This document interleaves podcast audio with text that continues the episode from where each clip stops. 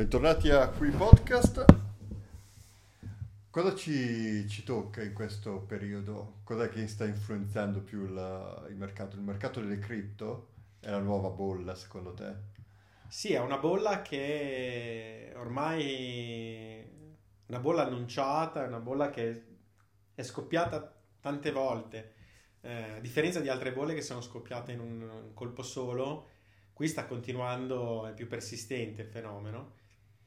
Però è proprio di pochi giorni fa, qualche settimana fa, il crollo, lo schianto di Bankman Fried e della sua compagnia, che era un altro colosso. Cioè questi grandi colossi delle criptovalute stanno collassando una dopo l'altra. Dopo la Three Arrows, che era compagnia, appunto, anche qui su quale avevo fatto una puntata, pensando che fosse lo schianto più grosso, che avrebbe in qualche maniera iniziato un cambiamento, un ridimensionamento di questo mercato. In realtà poi è arrivato quest'altro botto molto molto simile, tra l'altro, che è quello delle aziende di Bankman Fried.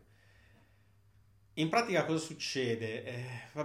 Bisognerebbe fare un po' di background, come si dice, perché si parla tantissimo di criptovalute, però poi che proprio tutti sappiano che cosa vuol dire e che cos'è la storia poi delle criptovalute successivamente, a parte che ci vorrebbero degli esperti che ne sanno più di me, però da quello che posso dire, quello che insomma ho studiato per mettere insieme, ho ricercato per mettere insieme queste puntate, la criptovaluta è abbastanza semplice come concetto, cioè è una moneta di scambio, una forma di scambio di valore che ha come grande differenza fondamentale rispetto alle altre. Quindi molti dicono la grande differenza è che non è tangibile.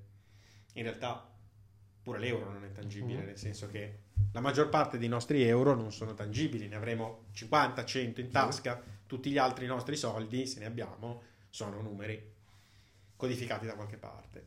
Quindi non è così vero che quella sia la differenza. La differenza grossa è che tutte le valute storicamente, che io mi ricordi anche nella storia passata, se non qualche raro esempio, seguono tutte una regola, cioè hanno, quelle romane, non la faccia dell'imperatore disegnata sopra, e non è un caso che ci disegnassero la faccia dell'imperatore, perché sono titoli di valore basati sulla garanzia. Quindi io ti do una moneta perché mi hai dipinto casa e tu hai lì per lì. Facciamo un passo indietro nei secoli, no? La prima volta che qualcuno ha cercato di spacciare una moneta, una conchiglia, un sassolino, un pezzo di pietra preziosa a qualcuno, io immagino che quell'altro l'abbia guardato molto strano, perché subito gli sarà venuto un dubbio, gli avrà detto: sì, tu mi dai una conchiglia e siamo a posto, e potrebbe anche funzionare tutto, ma io con questa conchiglia che ci faccio? Sono sicuro, è la sicurezza quello che fa la differenza. Sono sicuro che con questa conchiglia io posso andare al mercato e comprarmi 2 cavoli, 3 sacchi di patate, quello che mi serve per mangiare? O sono sicuro che me la prende quello lì? Perché quella è fa tutta la differenza del mondo. Perché se sono sicuro io prendo la conchiglia e siamo a posto. Se non sono sicuro, sai che c'è? Dammi 3 sacchi di patate direttamente tu e siamo a posto.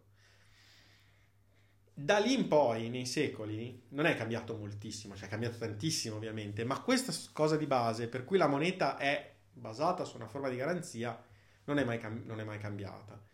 Quindi, ora è il re, ora è l'imperatore, ora è una banca nazionale, poi una banca europea. Ok, però c'è un istituto che dice: io emetto questo bel biglietto, lo vedi?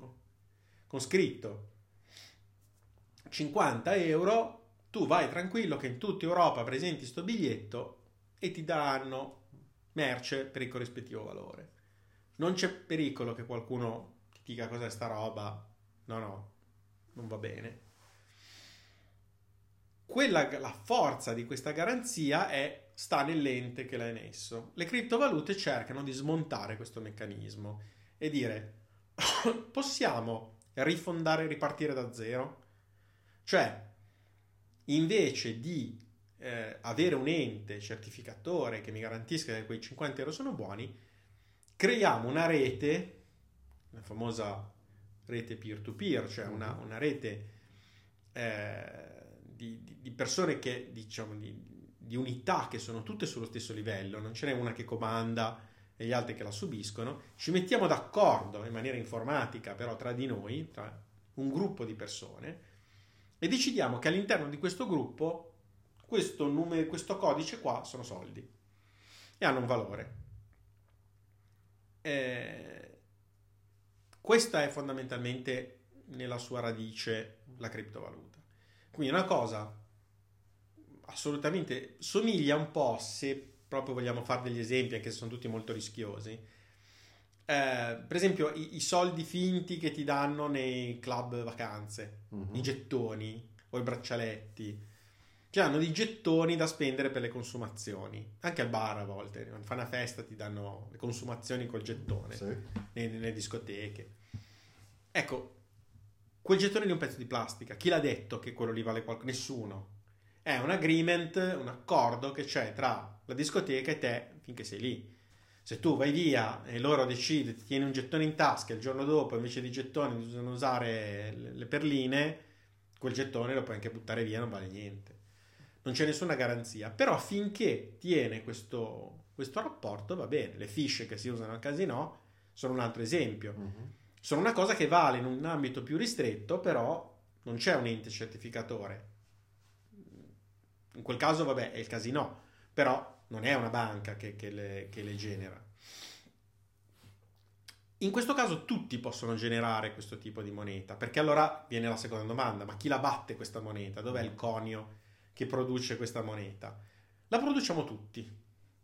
La produciamo tutti, ma non deve essere facile da produrre, altrimenti ci sarebbe immediatamente un'inflazione, un'enormità di queste monete che vengono messe sul mercato. Quindi cosa succede? Che c'è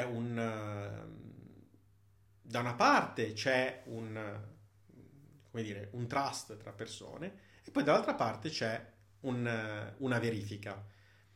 Questo cosa vuol dire? Se non c'è un ente certificatore, vuol dire che ogni transazione deve essere controllata e verificata. Io devo verificare che quei soldi siano veri, non sia una cosa che ti sei inventato tu. Nel caso delle banche, per esempio, questa cosa accade tutti i giorni. Quando noi facciamo un estratto conto, facciamo una verifica, c'è un controllo, loro incrociano il nostro saldo con il nostro numero di conto e, meno male, viene fuori quanti soldi abbiamo. Però tutto questo calcolo, questa potenza di calcolo, chi ce li mette i soldi? Nel caso della banca, ce li mette la banca che poi ce li prende a noi. E infatti la moneta elettronica ha un costo. Non è alto come quello da moneta cartacea, perché la moneta cartacea costa a emetterla, poi va data al macero, va ristampata, non deve essere difficile essere contraffatta. Ma non pensiamo che la moneta digitale non costi niente. Anche quella dei costi, qualcuno si deve prendere l'onere di questi costi. Nelle criptovalute questo onere è diffuso.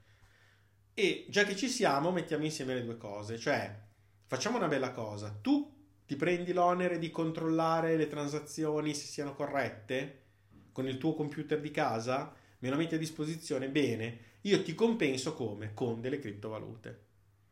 Questo è cosiddetto mining, cioè usiamo il tuo computer e il computer di 1000 altre persone in giro per il mondo che si prestano a questa attività, perché non abbiamo un mainframe, un computerone centrale che, come nelle banche, che controlla tutto, lo teniamo, usiamo i computer di tutti quelli che vogliono partecipare, e questi che partecipano faranno i conti, terranno i saldi aggiornati di tutti e alla fine riceveranno come in compenso qualche spicciolo di criptomoneta. Questo perché? Perché a differenza della moneta fisica, dove io Stato la emetto prima che arrivassero le carte di credito, così dibattute, i conti online, la cosiddetta valuta digitale, era molto più semplice per le banche da un certo punto di vista. Tu emetti, come Banca Centrale Europea nel nostro caso, emetti i soldi, Se i soldi sono cose fisiche, iniziano a girare e non c'è bisogno che tu tieni aggiornato il saldo di niente. Non c'è bisogno di computer, non c'è bisogno di particolari contabili. Ognuno si farà i conti di quanti soldi c'ha lui, lo saprà perché basta guardare in portafogli o nella cassaforte. E io banca non devo sapere, non sono tenuto a sapere quanti soldi hai. Nell'800 ogni persona, ogni azienda, ogni imprenditore che c'era per il mondo, ma anche ogni persona fisica, fino a veramente pochissimo tempo fa, nessuno sapeva quanti soldi aveva. Solo lui poteva saperlo. Poteva essere molto ricco o molto povero, ma per la sua banca, se teneva i soldi in banca, sì, ma se se li teneva a casa sotto il materasso, nella sua cassaforte personale, nessuno sapeva quanti soldi aveva. Nel momento in cui li avesse voluto saperlo, apriva la cassaforte e li contava. Stessa cosa in banca. Veniva tenuto i soldi delle varie persone in cassette separate e poi si andava lì e dice quanti soldi c'hai? E si va a controllare. Questo con la valuta fisica è facile. Con la valuta virtuale invece è molto più difficile. Cioè non è più difficile, è più semplice da un certo punto di vista, però devi fare bene i conti, perché se sbagli uno zero, quello lì perde un decimo dei suoi soldi. Non c'è un meccanismo per cui puoi andare lì e contare le criptovalute per verificare quante ne hai. L'unico modo di sapere quante ne hai è verificare che appunto il tuo portafogli virtuale quanti soldi ci sono, ma sono numeri. Solo i computer ti possono dire quante criptovalute hai. Tutto questo cinema ha portato poi a una certa diffusione di queste criptovalute che sono state, diciamo, frutto di investimenti. All'inizio ci credevano in pochi che questa cosa avrebbe avuto successo, perché diceva, vabbè, è una roba, vi mettete d'accordo tra di voi, fate una delle 1000 valute appunto che ci sono sempre state, no? Ne fate un'altra, va bene. Però non è che ci si vedesse all'inizio questa grande rivoluzione. Qualcuno invece ce l'ha vista e ha visto bene, perché i Bitcoin, che sono state le prime criptovalute, si sono diffuse enormemente. Si sono diffuse per che motivo? Per tanti motivi. Primo, perché sono molto comode. Sono comode perché sono riconosciute in tutto il mondo da chi le riconosce. Però non è più una cosa verticale sulla nazione, è una cosa orizzontale. È una valuta che può essere benissimo che in Russia ci sia chi li accetta e chi non li accetta, però sicuramente in Russia c'è qualcuno che li accetta e più si diffondono meglio è. Altre valute non hanno la stessa fortuna. Forse solo il dollaro nel mondo è un soldo che se metti in mano a qualcuno, lo è stato la sterlina per tanti tempi, ma non storce il naso e sa subito quanti soldi sono. Sono comode. Un altro motivo perché sono diffuse enormemente è che non sono tracciabili, proprio perché non c'è un organismo centrale che tiene conto di tutte le transazioni. Tu non sai dove andare, da chi vai a dire ma quei 1000 criptosoldi che fine hanno fatto. Non si sa, lo sanno solo chi ha fatto, le persone che hanno fatto la transazione. Sì, diciamo che una cosa interessante è la possibilità di poter scambiare una cifra a distanza senza un intermediario. Esatto. Perché se io ho della valuta cartacea la do a te, però se io voglio mandare dei soldi a te che sei a Londra, con i Bitcoin tu mi dai il tuo numero di wallet, io te li mando. Esatto. Altrimenti io dovrei usare una banca che li mando alla banca e poi la banca li gira a te. Quindi, esatto, c'è una facilitazione per gli scambi a distanza che nel mondo virtuale è molto, esatto, utile. E che non guarda in faccia a confini, nazioni, non ha nessun tipo di tutti quei problemi che invece con le valute ci sono. I cambi. La diffusione delle criptovalute è stata tale che, a parte l'aumento spropositato di valore, ma ha creato un mondo, perché intorno a queste criptovalute si sono creati una serie di prodotti derivati, di investimenti, di forme un po' copiate dalla finanza tradizionale, dove si cerca di fare con le criptovalute le stesse operazioni che si fanno con la finanza tradizionale, per esempio scambiarle in borsa attraverso dei prodotti intermediari. Questa cosa ha fatto sì che le criptovalute invadessero il mercato, cominciassero ad assumere dal nulla dal nulla no, perché qualcuno ci ha messo i soldi veri, però per la legge della domanda e dell'offerta un valore sempre più alto e invadere il mercato delle borse, della finanza, delle aziende che investivano parte in tutti gli investimenti dei privati e delle aziende. Parte del valore complessivo economico del mondo, una fetta sempre più grande, è cominciato a essere scambiata in criptovalute invece che in valute tradizionali o in oro, azioni, titoli di cambio e cose di questo genere. Tutto bene quindi, no? Fino a un certo punto. Le criptovalute hanno un paio di difetti terribili. Il principale, il difetto più grosso che hanno, è che sono incredibilmente volatili, come si dice nel mercato finanziario. Cioè, non hanno, perché non sono basate su niente. Pensiamo, non lo so, le azioni. Nonostante, ormai anche questo è un problema del mondo finanziario, le azioni sono sempre più scollegate dalle aziende che di cui sono titolo. Ormai sono trattate già da decine di anni, sono trattate come un prodotto che non c'entra niente. Le azioni della Tesla, questo è proprio un esempio classico, non c'entrano niente. L'azienda può andare malissimo, le azioni valere tanto, l'azienda può andare benissimo, le azioni valere poco, che è una cosa che anche i grandi vecchi della finanza americana continuano a dire: guardate che è un'aberrazione, guardate che non si va da nessuna parte, così è un'aberrazione, non investite in azioni che stanno crescendo tanto, se non avete la garanzia che anche l'azienda che c'è dietro e vada dietro, perché comunque alla resa dei conti l'azienda che c'è dietro è importante. Se fallisce, le azioni non valgono più niente. Quindi possono fare tutte le fluttuazioni del mondo, ma sono comunque sempre un po' agganciate lì. Le azioni però sono fortemente influenzate ultimamente dai media e dai social media, tantissimo, molto più di quanto non sia sensato essere. Questa enorme quantità di informazioni che ci sovrasta, il fatto che esistano degli influencer, quindi delle persone che a livello globale hanno un potere di influenzare l'opinione pubblica in maniera così devastante, Elon Musk della situazione, ha avuto già un grosso impatto sulla finanza tradizionale, sulle azioni, perché già lì poi con una falsa informazione puoi fare andare in alto e in basso il valore di un'azione abbastanza facilmente. È un gioco che si fa da secoli peraltro. Però insomma c'è sempre una cartina al tornasole poi per andare a vedere. Con le criptovalute questa cosa è esplosa ai massimi livelli. Cioè il valore delle criptovalute praticamente lo fa Twitter. I guru, le persone che hanno... Perché non c'è niente che determini l'andamento di una criptovaluta. Sì, il loro valore. Sono una cosa pura.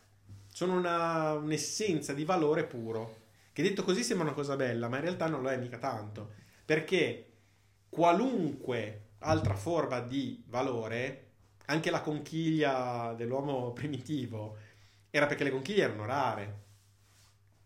C'era un rapporto tra un oggetto fisico, la conchiglia difficile da trovare, e la merce da scambiare. Il valore della conchiglia era stabilito dai vecchi del saggi del villaggio che dicevano 100 conchiglie, una pecora, fine, non si discute. Invece le criptovalute, questo accordo non c'è, non sono legate a niente. I titoli della borsa già danno l'idea di qualcosa che è difficilissimo da prevedere, però diciamo che a grandi linee sui grossi scartamenti, diciamo che se casca una meteorite sulla fabbrica di Tesla, esatto, ciao Elon, diciamo che le azioni della Tesla sicuramente quel giorno non cresceranno in borsa, scenderà di quanto non si sa, però è un danno aziendale, porterà un danno aziendale. C'è un modo di correlare queste speculazioni, hanno un senso e hanno, come dire, degli ammortizzatori. Dopo la crisi delle borse degli anni 20 negli Stati Uniti, dopo la crisi del 2011, tutta una serie di ammortizzatori, di strumenti per cercare di fare altri disastri sono stati inseriti anche nel mercato finanziario, che non ci impedirà di fare un altro disastro sicuro, però diverso.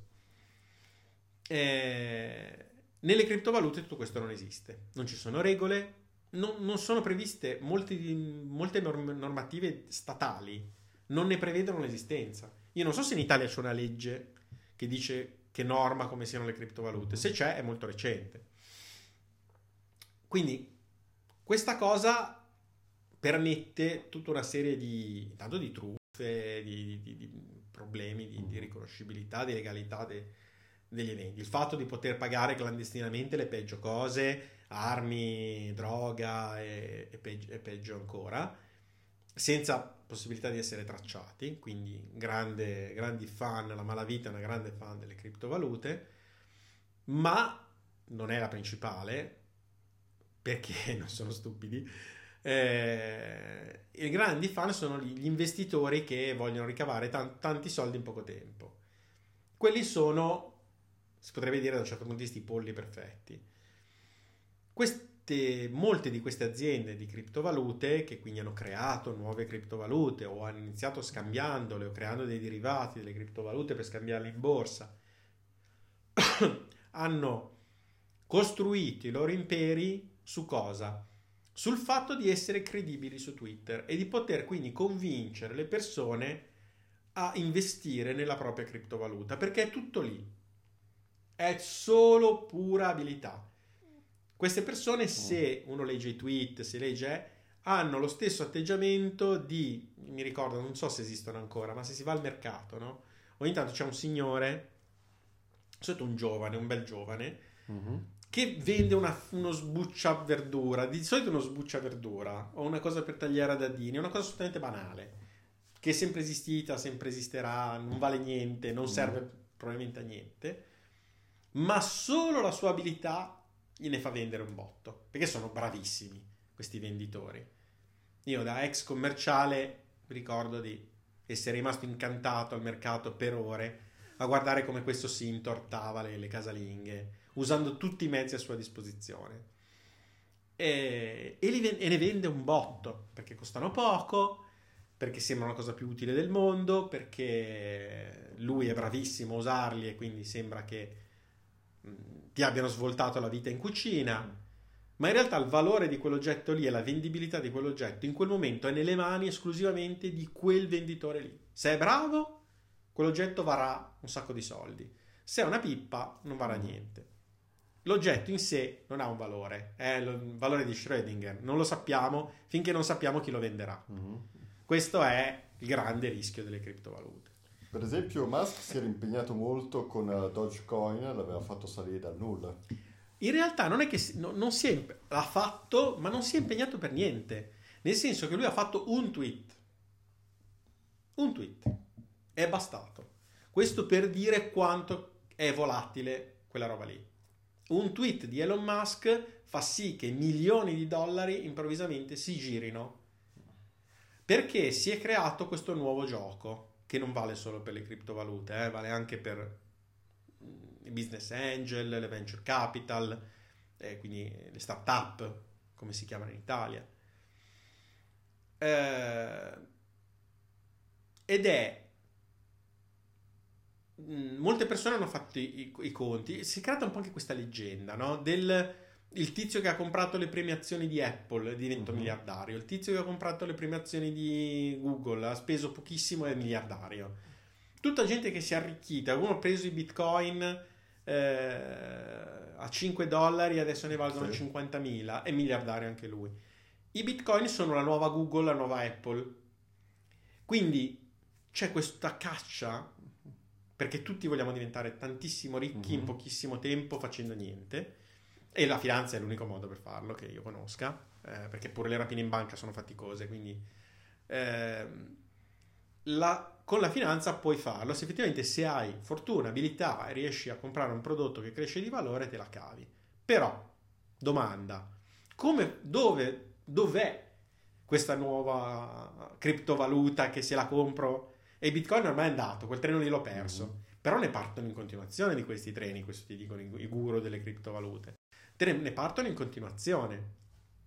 Guarda, Elon Musk ha appena twittato che è partito quello, e se lo dice lui che è miliardario, che è partito dal nulla, che c'è tutta questa leggenda alle spalle, se lo dice lui c'è da fidarsi, è roba buona. Immediatamente la gente inizia a comprare e lì si innesca il processo classico: più compra più vale, più arriva gente a comprare, più arriva gente a comprare, più vale, e non si ferma mai. Magari non si ferma mai, si ferma, il volano si ferma, ma l'inizio è strepitoso, cioè queste criptovalute fanno puff, uno zoom, basta niente, funziona come un incendio, basta che qualcuno lo appicchi, l'incendio del valore, e poi più c'è fiamma e più si incendiano altre cose, più si incendiano altre, e così via. Lì è uguale, nel momento in cui una criptovaluta inizia a fare un piccolo picco in salita, tutto il mondo della finanza si volta da quella parte e inizia a guardare perché ha fatto un picco, non si sa, non lo sappiamo perché ha fatto, ma ha fatto un picco, è un picco che domani farà così e sarà morto, oppure l'inizio di una crescita. Beh, proviamo a investire qualcosina, ed è la profezia che si autoavvera. Proviamo a investire qualcosa e il picco si alza. Hai visto? Cavolo, non è cresciuto. Grazie. I soldi ce li hai messi tu. È cresciuto. Allora bisogna investire tanto, perché questa è una curva che salirà. Investiamo tanto e la curva sale. Perfetto. Profezia ancora una volta autoavverata. E questo meccanismo a spirale va avanti per un po'.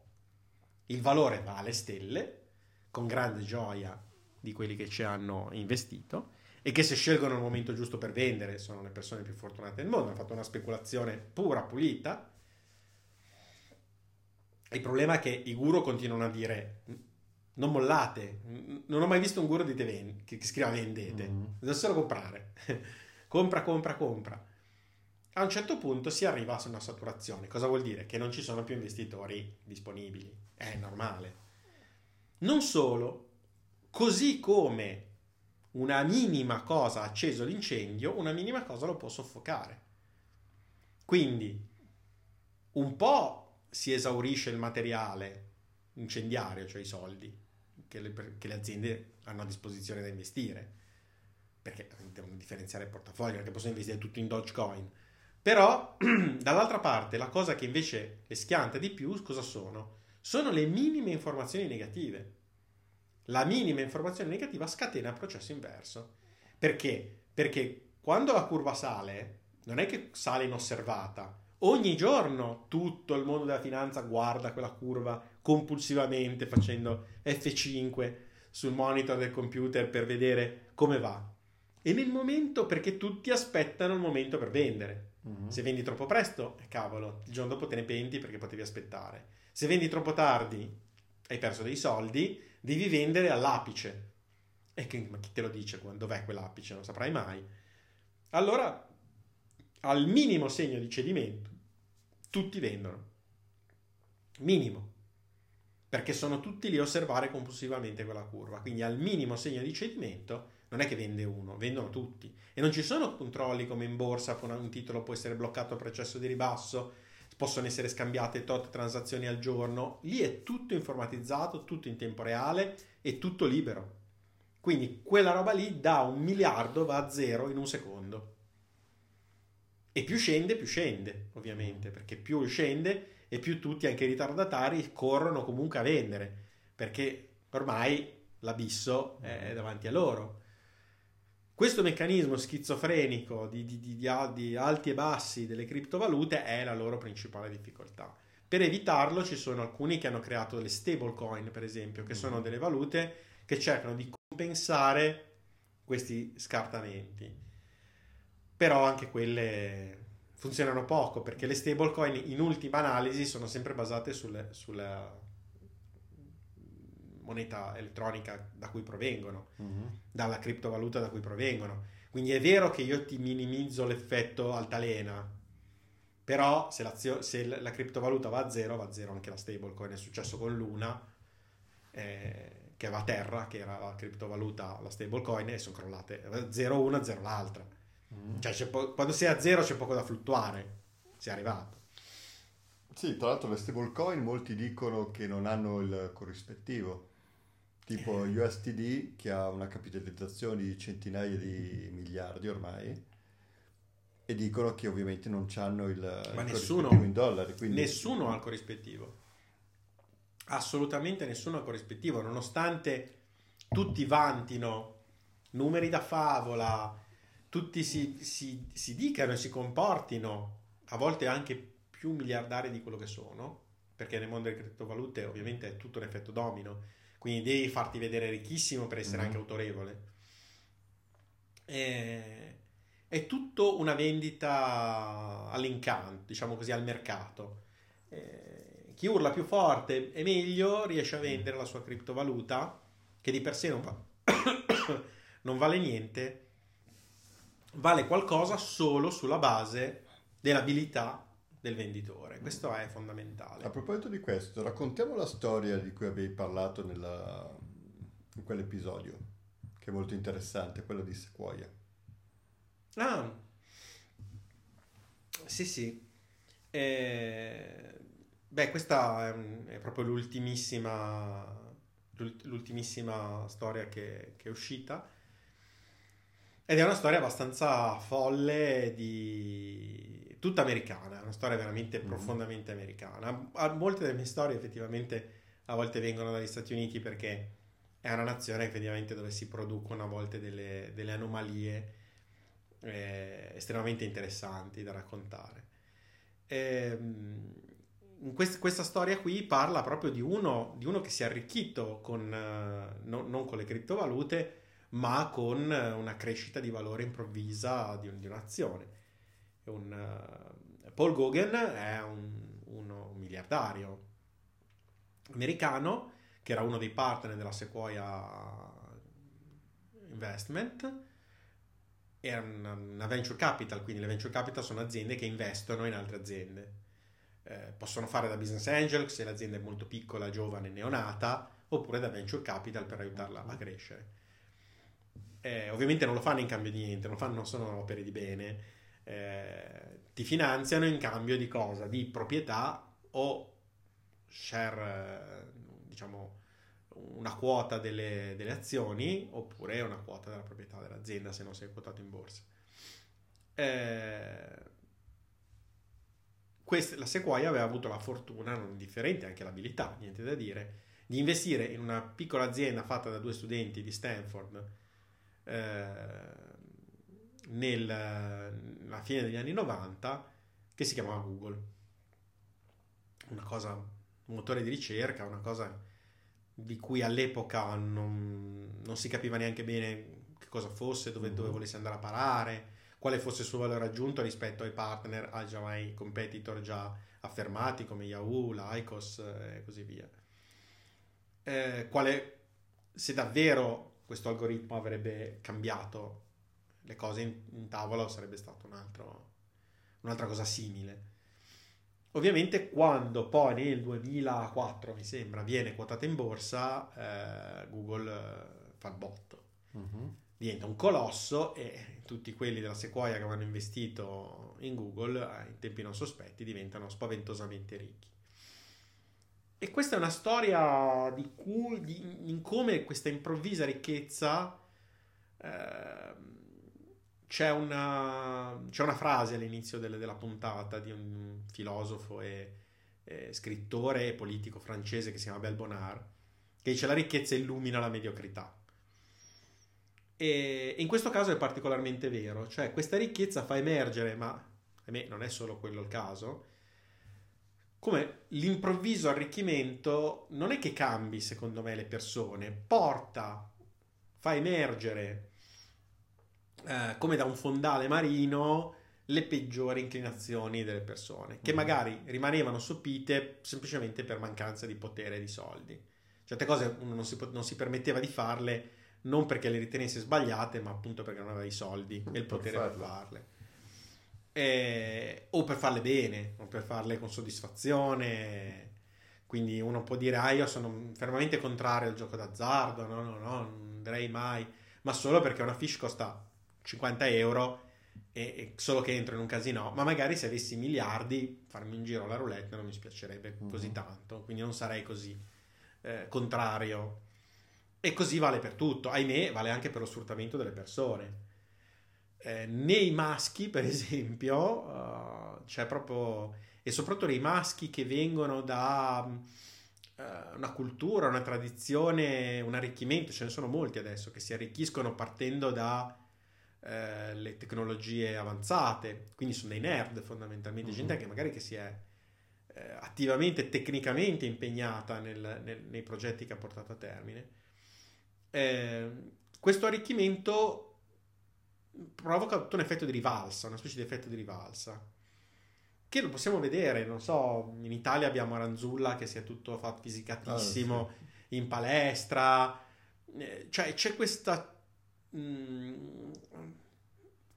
psicologhe che hanno studiato questo fenomeno dicono che è una mascolinità che non si è mai compiuta, cioè non si è arrivati a una certa età senza aver mai sviluppato una mascolinità sicura, certa, ben assestata, di uno che già a 14-15 anni già aveva le sue sicurezze, le sue conferme dall'altro sesso, da quelli del proprio sesso, si sentiva sicura. 20 anni era già ben piazzato sul mercato degli scambi di feedback con le altre persone, era ben quotato, considerato bene dal punto di vista anche della propria virilità, aveva un sacco di conferme e rassicurazioni, e quindi poi arriva una certa età dove queste rassicurazioni magari, se tutto va bene, evolvono verso una maturità anche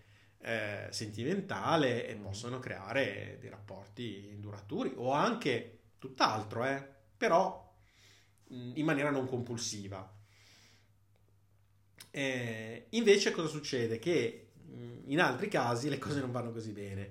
Se uno è sempre stato un nerd sfigato, un po' brutterello, tutti gli hanno sempre menato, tutte le donne non l'hanno mai considerato, le ragazze non l'hanno mai considerato, anzi hanno preso in giro, e tutti l'hanno preso in giro per tutta la vita, sempre avuto difficoltà, sempre avuto problemi, sia a farsi rispettare perché era sempre più piccolino e più sfigato degli altri, perché quando gli arriva sta botta di potere, tutto quello che pensa nella sua testa è rifarsi. Quindi adesso non sarò diventato più forte, qualcuno ci prova anche proprio fisicamente, andare in palestra, a diventare più forte, fare operazioni estetiche per diventare più belli, sembrare più giovani. Anche Bezos si è palestrato ultimamente. Esatto. Quindi c'è questo desiderio, no, di diventare più grossi, perché il fisico, ahimè, ho letto recentemente un articolo di uno che ha fondato un'azienda molto interessante, che si propone di garantire la vita, niente meno che la vita eterna, però nel momento si accontenta di obiettivi più modesti, però dice tu sei ricco, ma non è che essere ricco ti allunga la vita più di tanto, non so se hai fatto caso, ma essere ricco non ti allunga la vita più di tanto, non te la accorcia, dipende, se abusi della tua ricchezza potrebbe anche accorciartela considerevolmente, ma non è che c'è questa grande differenza nell'aspettativa di vita di un povero e di un ricco. In media ovviamente sì, perché ci sono le malattie eccetera, però non diciamo un povero, diciamo un benestante, normale, un impiegato, uno che si può pagare soprattutto in un posto dove c'è la sanità pubblica, o comunque si può pagare un'assicurazione sanitaria, non è che le cure, la medicina arriva fino a un certo punto, e invece lui si propone, dice no, vi garantisco che vivrete bene fino a 120 anni, questo è il suo obiettivo attuale. Questo per dire che i ricchi hanno, persone molto molto ricche, hanno tutta questa serie di cose che la ricchezza non riesce a portarsi dall'altra parte. E gli rimane il corpo del povero, la faccia del povero, in questo caso la faccia del nerd, dello sfigato, il fisico dello sfigato, il successo con le donne dello sfigato. Non è che diventi improvvisamente più bello, più affascinante, più intelligente, più fascinoso. E rimani quello di prima. Tanto con più c'era soldi. Quella foto molto divertente quando c'era Jeff Bezos con la sua fidanzata, penso, convivente, ed era un party con DiCaprio E lei guardava molto attratta DiCaprio, con Bezos di fianco che non era molto contento della cosa. Eh sì, di foto così tra l'altro nella storia ce ne sono diverse, e quella è l'amara verità. Cioè, se nasce DiCaprio è probabile che anche se adesso ha, non so cosa, adesso DiCaprio 40 anni anche sì, più, e si continua a circondare di ragazzine, però sicuramente lo fa con una classe, infatti non si è mai sentito di particolari scandali. E questo senso di rivalsa invece che arriva su persone che intanto appunto hanno un desiderio compulsivo di rifarsi di magari 40 anni di pesce in faccia, ma dall'altra parte rimangono goffi, impacciati, timidi, insicuri, immaturi, esattamente come prima. Non hanno avuto esperienze, quindi non sanno come comportarsi, hanno solo più soldi. Solo che con questi soldi fanno dei disastri. E il caso di questo miliardario americano che è stato coinvolto in questa vicenda è esemplare. Cioè, lui ha lasciato per terra non si sa quanto, ma una delle sue cause più famose con una spogliarellista di Dallas è un caso da $40 milioni. Mm-hmm. 40 milioni di dollari sono tanti anche per uno che è miliardario. $40 milioni per mettere a tacere una relazione clandestina, cioè è una roba. $40 milioni ti fai una guerra contro una piccola nazione di Sud America, non è che metti a tacere una spogliarellista. C'è evidentemente qualcosa che non va, in che diavolo di casino ti sei infilato per doverne venire fuori con settlement di questo tipo, tra l'altro gestito malissimo, perché lei ha... si sono messi d'accordo per $40 milioni, lui gliene ha dati 10, dopodiché lei gli ha sollecitato il pagamento degli altri 30, lui se l'è presa male e ha cancellato l'accordo. Quindi praticamente si è trovato una persona che era sua nemica, che stava per fare causa di nuovo, stava per rendere pubblica tutta la vicenda, cosa che lui non voleva, e a cui aveva dato $10 milioni con cui pagarsi i migliori avvocati per farlo. Quindi da questo punto di vista veramente una vita disastrosa.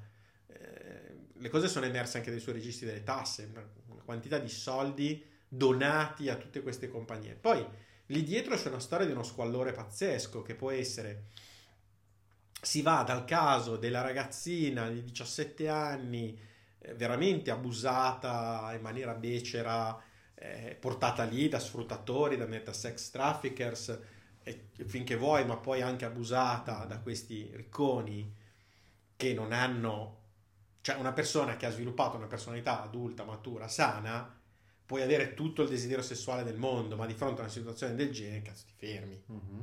Hai un attimo di freno a mano che dice va bene il testosterone, va bene tutto, ma qua c'è un caso umano. Cioè, è come uno trovasse un incidente per strada, cioè si ferma a soccorrere le persone, se hai non a farci sesso. Quindi ti rendi conto che lì ti trovi davanti a un incidente esistenziale di una persona che ne ha passate chissà quante. Se questa cosa non riesci a metabolizzarla è perché non hai sviluppato un'empatia, una personalità adeguata. E dall'altra parte invece ci sono sfruttatrici professioniste. Cioè un mondo di persone, di donne e uomini che le assistono in questa opera, che di fatto fanno questo di mestiere. Cioè loro vanno con uomini ricchissimi, sono belle, giovani, ci sanno fare, vanno con uomini ricchissimi, hanno delle società già pronte di comodo per i bonifici che sanno gli arriveranno. Dopodiché con le buone o con le cattive li mettono di fronte al fatto che devono sganciare un sacco di soldi, ma un sacco di soldi senza senso, cioè cifre veramente fuori da ogni senso logico. E in tutto questo questo miliardario in questa situazione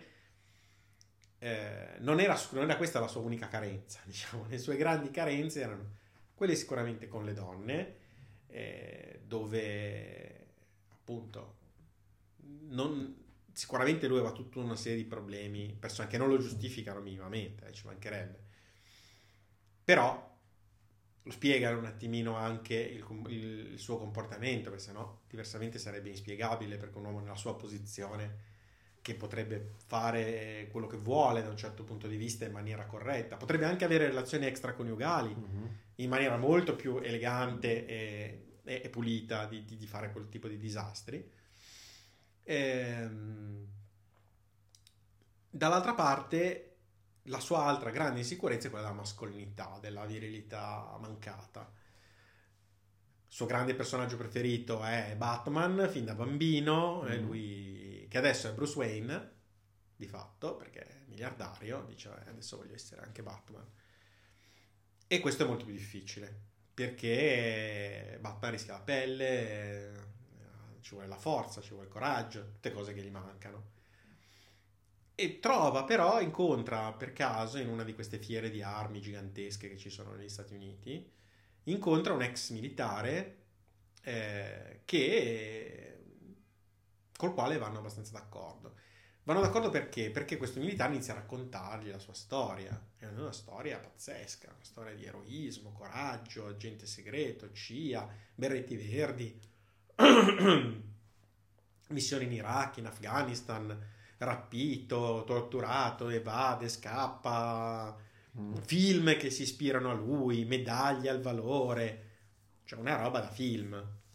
E lui è tutto affascinato da quest'uomo che rappresenta tutto quello che lui non è, cioè uno che non avrà i suoi soldi ma di sicuro sia fisicamente, perché un Marcantonio sia come esperienze ha vissuto tutto quello che avrebbe voluto vivere lui. E decidono di fare una cosa, decidono di fondare insieme una società. Una società che doveva essere appunto una società per usare la forza militare, se necessario, per raddrizzare un po' i torti del mondo. Una cosa poco ambiziosa. Solo 2 americani a una fiera di armi in California possono partorire un'idea del genere, e soprattutto uno dei due deve avere un sacco di soldi da buttare via. Va detto che Paul Gogan, questo miliardario, era già stato attratto da queste opere di beneficenza, chiamiamola così. Tutti gli americani ricchi fanno beneficenza, è la norma, non è come da noi che la fai se vuoi, lì sei in qualche maniera obbligato a farlo, chi più chi meno. Però lui per esempio aveva fondato in questo paesino del Montana, dove si era rifugiato dalla California, una società di soccorso in elicottero, e lui andava, ogni tanto partecipava a queste missioni di soccorso in elicottero per sentire la botta di adrenalina, anche per sentirsi utile e far vedere che lui salvava altre persone, quindi gli serviva anche come conferma delle proprie capacità. Tutto sto film alla fine gli fa creare questa società. Non sarà lui ad andare in missione nel mondo a uccidere i leader del cartello della droga in Messico o in Iran o in Siria, ad uccidere i leader di Al Qaeda, non sarà lui di prima persona, ma ci manda questo Matthew, questo ex militare, che condurrà delle missioni e andrà a fare del bene. E si mettono, tra l'altro, una cosa che mi ha fatto molto ridere è che mettono una clausola nella loro azienda che dice: noi faremo solo cause giuste. Cause dal punto di vista dell'uomo della strada, tanto come se l'uomo della strada potesse avere un'idea di cosa è una casa giusta, anzi forse è l'ultima persona a cui chiedere. Ma poi come se davvero nel mondo dello spionaggio cioè se c'è un mondo opaco per definizione, dove il confine tra il giusto e lo sbagliato è proprio quello della CIA, delle missioni all'estero, è proprio quello. Quindi figurati se devi togliere qualunque ambiguità e qualunque forma di ingiustizia dalle missioni della CIA, praticamente la CIA lo mantelli domani. Cioè gli americani dicono: per fare la frittata devi rompere le uova, e diciamo che la CIA di uova ne ha rotte parecchie, quindi per loro sanno che cosa fanno, no? Sanno che le missioni sono tutte una roba dove ci si sporca parecchio le mani. Invece loro no, loro vogliono fare una cosa dove non ci si sporca le mani, dove si va in Iraq, si ammazza il cattivo, solo lui che è cattivo merita di morire, non ci sono dubbi. Sono sempre molto sicuri delle loro azioni. Esatto, ragionano, ma poi loro in particolare, non è che sono tutti così gli americani.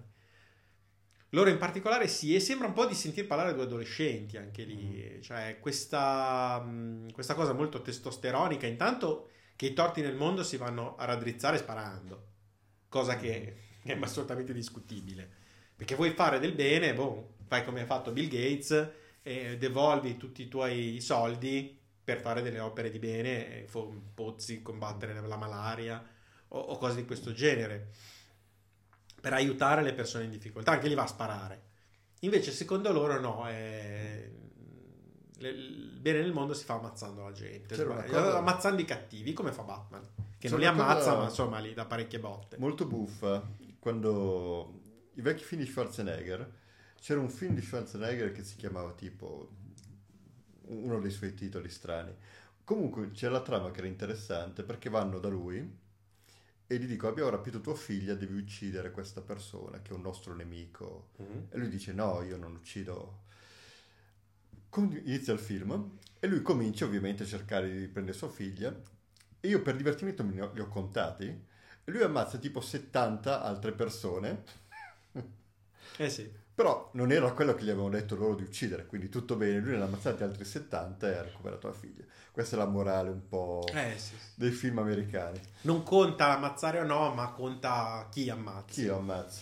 E perché? Ancora di più. Quindi sì, anche loro sono in pieno di quel regime. Quindi voleva fare cause giuste. Voleva fare cause giuste, e questo qua gli dice: sì, sì, io ho le cause giuste per te. Per esempio andiamo in Messico, hanno rapito secondo me si ispiravano anche un po' ai film, perché hanno rapito degli agenti della DEA, della divisione antidroga, in Messico, cartello del Messico, e li andiamo a liberare. Va bene, tanti film abbiamo visto dove si va a liberare i prigionieri di guerra. Andiamo insieme alla CIA, la CIA ci mette i droni, ci mette questo, ci mette quello, però ci mette qualcosa anche tu. Va bene, $750,000, parti e vai. Altra missione, andiamo a ammazzare il leader di Al Qaeda in Siria. Va bene, metti i soldi. Sempre con l'idea che un domani questa società che si chiamava Amintor potesse un giorno sostenersi. Come? Prendendo i contratti governativi. In America ho scoperto ci sono un'infinità, non sono riuscito a enumerarle, sono una marea. Un fenomeno completamente fuori controllo, molti l'hanno anche già segnalato. Le agenzie private non governative, Blackwater la più famosa di tutti per la sua dimensione e per i disastri anche che ha fatto, ammazzato gente innocente in maniera anche abbastanza scoperta. Tutti questi private contractor di agenzie governative, quindi che lavorano per la CIA, per il Ministero della Difesa, eccetera eccetera, che però sono agenzie private, sono comunissime.